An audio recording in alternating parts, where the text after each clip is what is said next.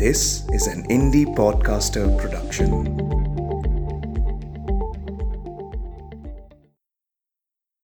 दो दो आने वेणी लोगे बाबूजी? स्वदेश तंग पड़ गया और उसने सिर हिलाकर कहा नहीं पर वह आज उसके पास से हटी नहीं आखिर स्वदेश ने मुँह फेर कर देखा एक लड़की हाथ में आठ दस वेणियाँ लिए खड़ी थी और उसे एक तरस भरे लहजे में वेणी खरीदने के लिए कह रही थी स्वदेश ने फिर कहा, नहीं चाहिए, भला किसके लिए लूँगा मैं? लड़की को कुछ आशा हुई और उसने कहा, किसी के लिए भी सही, एक ले लो, अभी तक एक भी नहीं बिकी, तुम्हारे हाथ से ही बोनी होनी है।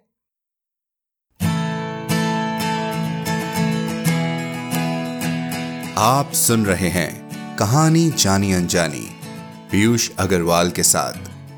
चलिए, आज की कहानी का सफ़र शुरू करते हैं।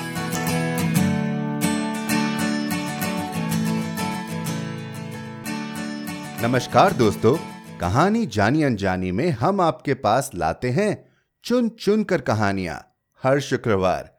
और इस बार हमारी खोज है ऐसे लेखकों की जिन्हें आपने पहले कभी नहीं सुना। इसी खोज में आज हम आपको मिलवाते हैं पंजाबी उपन्यासकार, कहानीकार, कवि और निबंधकार सुखबीर जी से। इनका जन्म 9 जुलाई 1925 को हुआ। इन्होंने सात उपन्यास 11 शॉर्ट स्टोरी कलेक्शन और पाँच पोएट्री कलेक्शन लिखा है। ये खालसा कॉलेज मुंबई में लेक्चरर थे। लेकिन लेखन का जज्बा रहते हुए अपनी नौकरी छोड़ने का जोखिम उठाया और लेखन को पूरा समय देने का निर्णय किया। आज आप सुनेंगे इनकी लिखी कहानी वेणिया। वेणिया मतलब गजरे, जो औरतें बालों में पहनना पसंद करती हैं। इस कहानी में समंदर किनारे ऐसी ही वेणिया बेचने वाली एक लड़की है, जिसके खुशबूदार फूलों से एक रिश्ता जुड़ता है, वहीं दूसरा टूट जाता है।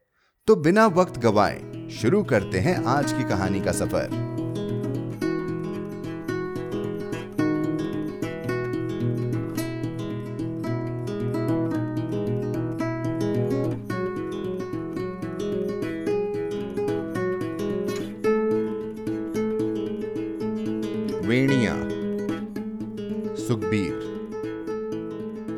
स्वदेश छुट्टी होने पर दफ्तर से निकला।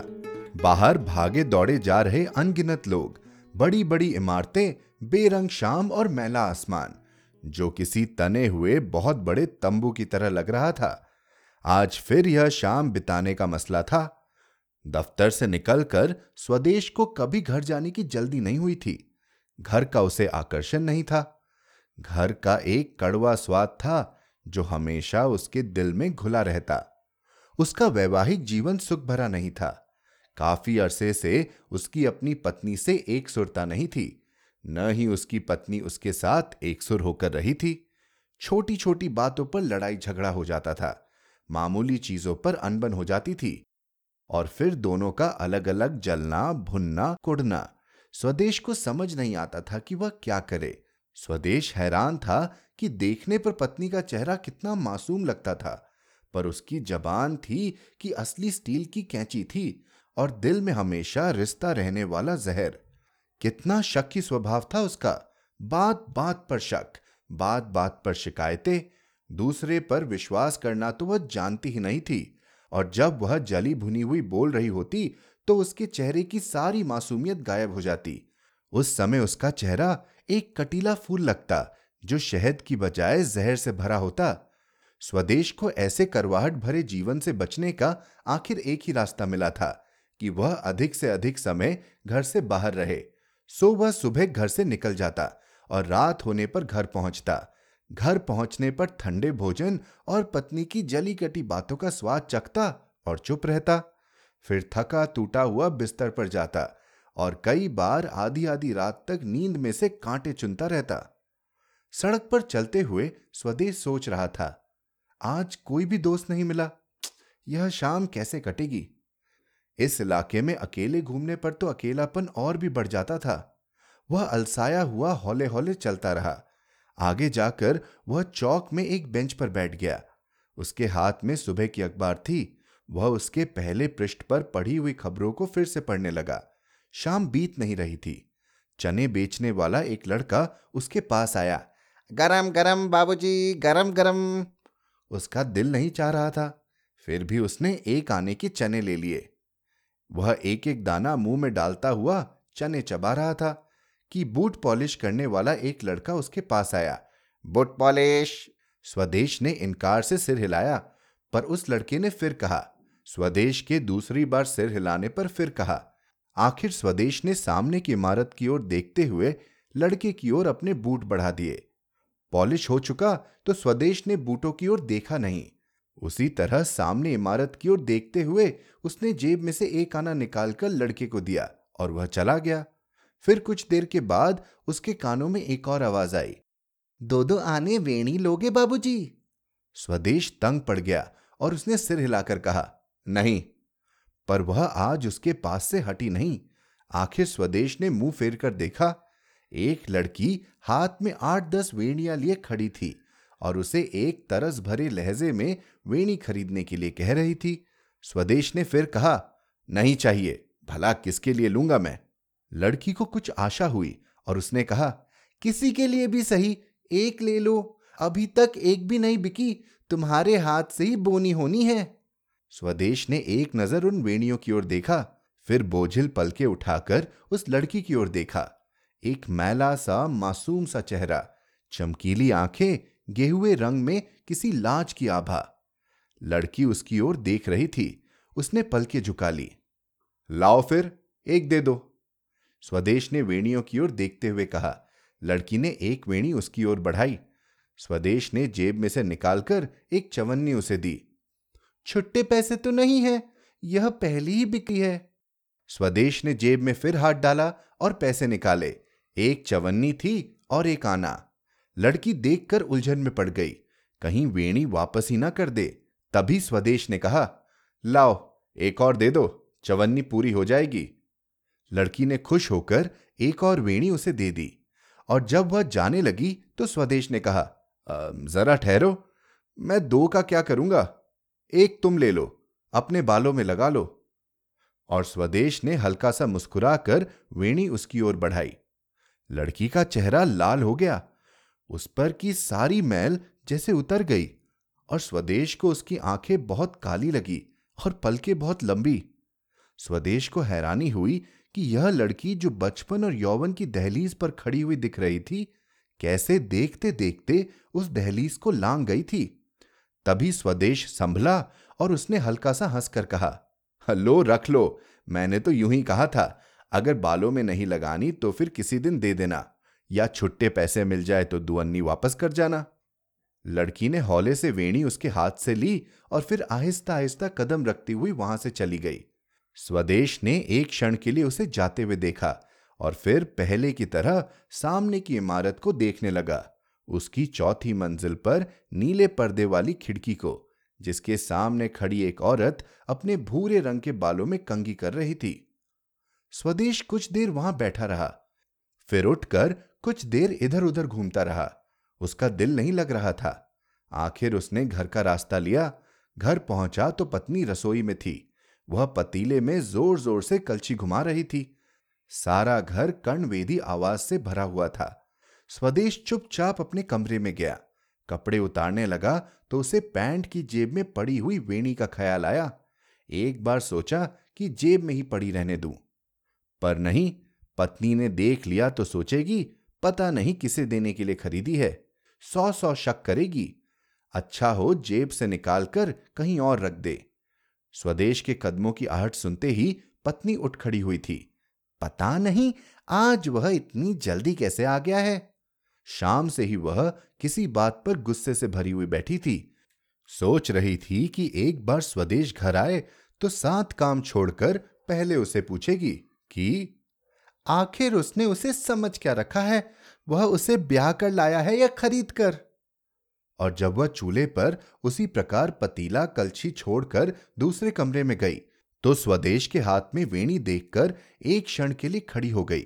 स्वदेश ने अचानक उसे सामने देखा तो संभाल न सका। वेणी वाला हाथ आगे बढ़ाकर कहने लगा यह वेणी मैं यूँ ही ले आया हूँ। पत्नी आगे बढ़ी और उसने उसके हाथ से वेणी ले ली। एक बार उसे सूंघा, फिर सूंघा और फिर शीशे के सामने खड़ी होकर उसे अपने जूड़े पर बांधने लगी। स्वदेश अब संभल चुका था और उसे देखने लगा। वह मुड़ी। उसका चेहरा स्वदेश को बहुत ही मासूम लगा।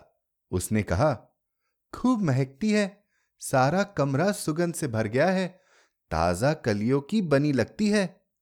हाँ बिल्कुल ताज़ा कलियों की है। तभी तो सोचा ले चलूँ। रसोई में प्याज के जलने की गंध आई तो पत्नी दौड़ी। हाय, छोक लगाती लगाती मुआ पतीला तो मैं चूल्हे पर ही छोड़ाई थी। स्वदेश ने सोचा, आज तो खैर लगती है। कहा तो महँगे हार भी नाक तले नहीं आते और कहा आज दू अन्नी की वेणी पर ही रीझ गई है। औरत को भी ईश्वरी समझे। उस दिन, कई दिनों बाद, पहली बार स्वदेश ने गर्म गर्म भोजन और पत्नी की ठंडी ठंडी बातों का स्वाद चखा। दूसरे दिन फिर स्वदेश शाम को छुट्टी होने पर दफ्तर से निकला तो उसके साथ उसका एक दोस्त था। दफ्तर में काम करते हुए स्वदेश ने एक दो बार सोचा था कि अगर आज कोई दोस्त ना मिला तो वह सीधा घर चला जाएगा। पर दोस्त के मिलने पर घर जाने का सवाल ही नहीं पैदा होता था। दोनों दोस्तों ने पहले एक बढ़िया रेस्टोरेंट में चाय पी, फिर वह बाज़ार घूमते रहे। आ जा रहे लोगों पर फिक्रे कसते रहे। इस शहर की मशीनी किस्म की ज़िंदगी को गालियाँ देते रहे, पर साथ ही कहते रहे कि कुछ भी हो, इस शहर का जवाब नहीं है।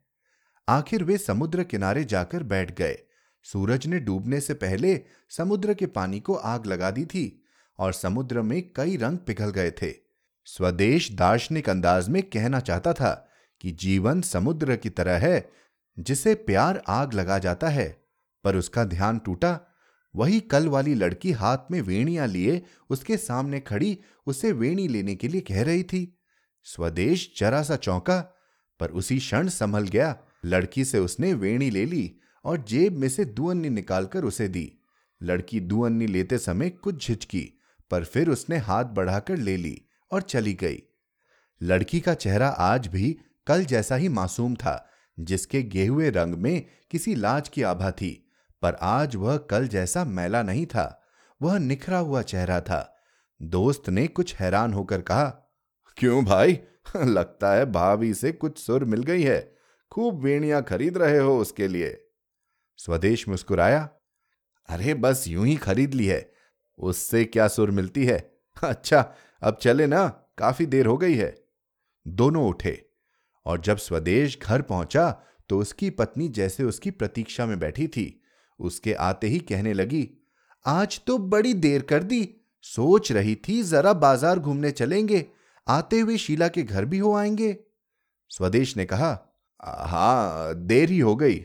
और जेब में से वेणी निकालकर उसकी ओर बढ़ाई। उसने बड़े चाव से वेणी ली और सूंघी। फिर शीशे के सामने खड़ी होकर अपने जूड़े पर बांधने लगी। स्वदेश ने देखा, उसके बाल ताज़ा ही सवारे गए थे। और उसका नई शक्ल का जूड़ा था।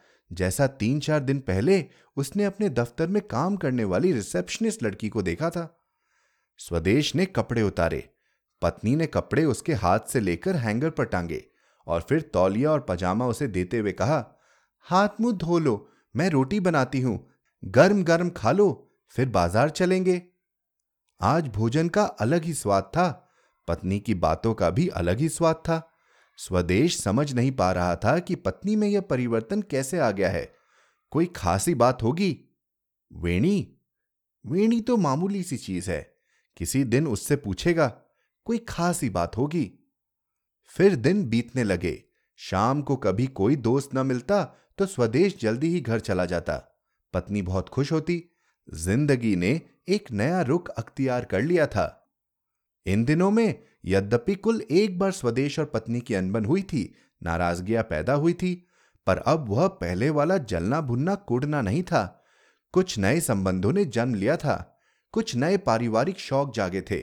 स्वदेश को लग रहा था कि पत्नी में दिन ब दिन परिवर्तन आ रहा था, उसे स्वयं में भी कुछ परिवर्तन आ रहा प्रतीत हो रहा था। और इन दिनों स्वदेश दफ्तर से घर जाते समय एक दिन भी पत्नी के लिए वेणी लेना नहीं भूला था। अब तो उसकी यह जैसे एक आदत ही बन गई थी। वैसे तो वेणियाँ बेचने वाली और भी लड़कियाँ वहाँ होती, पर स्वदेश हमेशा उसी लड़की से वेणी खरीदता, जिससे उसने पहले दिन ली थी। हर बार एक जगह से खरीदने पर चीज़ अच्छी मिलती है। तभी तो वह लड़की स्वदेश को हर बार सबसे बढ़िया वेणी दिया करती थी। चमेली की सफ़ेद मोतियों जैसे कलियों की वेणी, जो रात ही रात में खिलकर सुबह फूल बन जाती थी। स्वदेश को लगता था कि वेणियाँ बेचने वाली लड़की भी खिलकर फूल बन गई थी। यौवन की दहलीज पर खड़ा बचपन कैसे देखते देखते दहलीज लांग जाता है, पता ही नहीं लगता। स्वदेश इस लड़की को देखता था तो उसके दिल में एक अजीब सी करुणा जागती थी। इन लोगों की किस्मत, यह इसी तरह वेणियाँ बेचते बेचते बूढ़ी हो जाएगी, शादी हो जाएगी, शायद हो चुकी हो, बच्चे हो जाएँगे, बूढ़ी हो जाएगी। एक दिन स्वदेश चौक में बैठा सामने की इमारत को देख रहा था कि वेणियाँ बेचने वाली लड़की आई। स्वदेश ने रोज की तरह जेब में से दुअन्नी निकालकर उसकी ओर बढ़ाई और उसके हाथ से वेणी ले ली। पैसे लेकर लड़की एक क्षण वहीं रुकी रही। स्वदेश ने देखा उसके चेहरे पर एक संकोच था। वह जैसे कुछ कहना चाह रही थी। स्वदेश ने उसकी झिझक दूर करने के लिए पूछा, कितनी बिक गई अब तक? लड़की ने कहा, चार बिक गई है। अभी ही आई हूँ। आजकल तो बहुत जल्दी सभी बिक जाती हैं। अच्छा तुम्हारे हाथ से बोनी होने पर देखते देखते सभी बिक जाती है। फिर तो सबसे पहले मेरे पास ही बेचा करो। स्वदेश ने हल्का हंसकर कहा, तुम तो कभी कभी बहुत देर से आते हो। लड़की के कहने में एक हल्की सी शिकायत थी। स्वदेश आगे से चुप रहा, फिर उसने पूछा, तुम कहाँ रहती हो? लड़की ने अपने रहने का ठिकाना बताया और कहा, वहाँ हमारी छोटी सी झोपड़ी है, अपनी दादी के साथ रहती हूँ। उसे आँखों से दिखता नहीं, पर वह वेणियाँ बहुत सुंदर गूंथ लेती है। हमारी झोपड़ी के सामने दो चमेली के पौधे हैं। दो ही? स्वदेश ने कहा, उनसे इतनी वेणियों के लिए फूल उतर आते हैं। नहीं, फूल तो हम बहुत करके बाज़ार से लाते हैं। हमारे पौधों से तो मुश्किल से एक या दो वेणियों के ही फूल उतरते हैं। जो वेणी मैं तुमको देती हूँ, वह हमारे पौधों की कलियों की होती है। स्वदेश ने तारीफी लहजे में कहा अच्छा खूब मोटी कलियाँ होती है उनकी। लड़की का चेहरा खिल उठा। वह मैं अपने हाथों से ही गूंथती हूँ। लड़की ने हल्की सी लाज से कहा अच्छा। स्वदेश के मुँह से सिर्फ़ इतना ही निकला। लड़की के चेहरे पर फिर पहले जैसा संकोच था। वह एक क्षण चुप रही, फिर पूछा, तुम रोज वेणी खरीदते हो? इसका क्या करते हो? स्वदेश मुस्कुराया।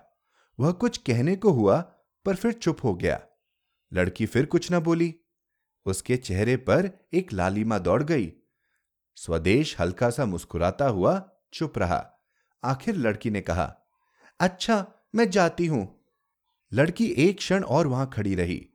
और फिर धीमे धीमे कदम उठाती वहाँ से चली गई।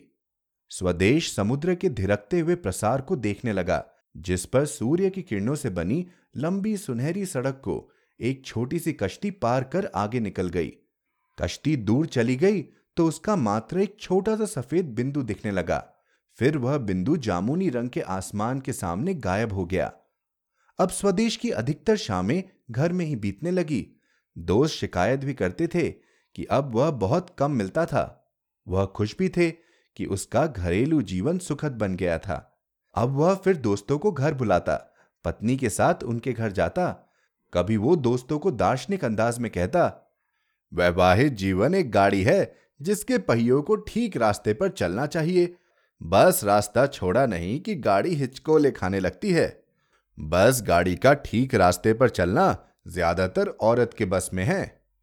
एक दिन स्वदेश ने पत्नी के साथ सिनेमा देखने का प्रोग्राम बनाया। उसकी पत्नी शाम को उसके दफ्तर में पहुँच गई। वहाँ से वे सिनेमा देखने चल पड़े। सिनेमा देख कर आए तो अंधेरा हो चुका था।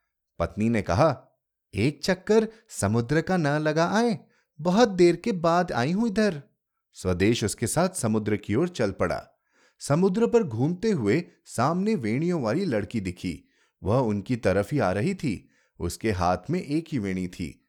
कलियों की बजाय वह फूलों की बनी हुई थी। साधारण सी वेणी थी वह।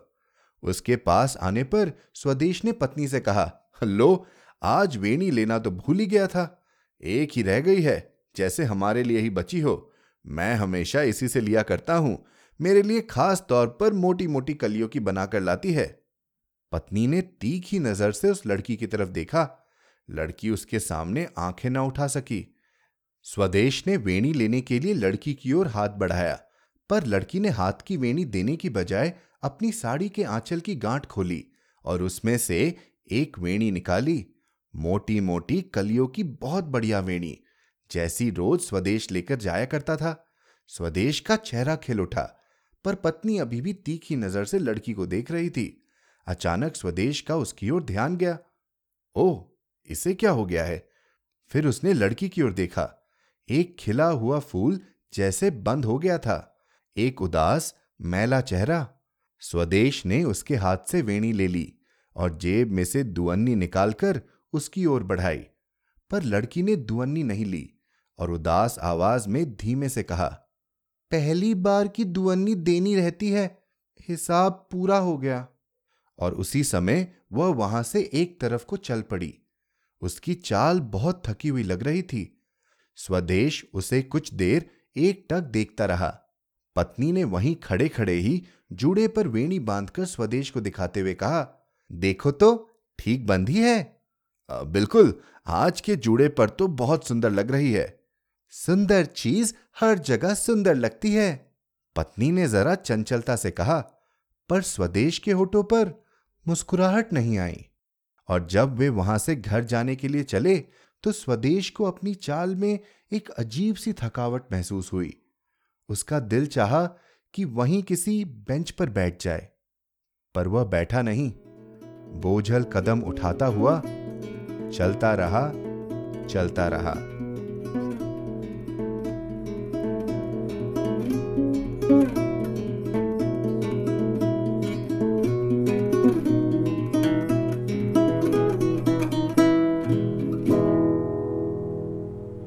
तो कैसा लगा आपको आज का एपिसोड हमें ईमेल करके बताएँ hello at the rate Piyush Agarwal dot com पर। आप जहाँ कहीं भी हमें सुन रहे हैं सब्सक्राइब बटन पर क्लिक ज़रूर करें, ताकि आप हमारी कोई भी कहानी मिस न कर जाएँ। साथ ही एप्पल पॉडकास्ट और स्पॉटिफाई पर हमें रिव्यू और रेटिंग देना ना भूलें। मिलते हैं अगले शुक्रवार एक और कहानी के साथ। कहानी जानी अनजानी पॉडकास्ट में अपना योगदान देने के लिए जाएँ पीयूष अग्रवाल डॉट कॉम पर और सपोर्ट द शो लिंक पर क्लिक करें। ये पॉडकास्ट आपके ही योगदान का नतीजा है। आज के एपिसोड की प्रोड्यूसर हैं देवांशी बत्रा और एडिटर हैं दीपक हरिहरन। आप सुन रहे थे कहानी जानी अनजानी पीयूष अग्रवाल के साथ, जो कि इंडी पॉडकास्टर की एक पेशकश है। तो हम आपसे मिलते रहेंगे हर शुक्रवार। तब तक के लिए अपना ध्यान रखिए, स्वस्थ रहिए और मुस्कुराते रहिए।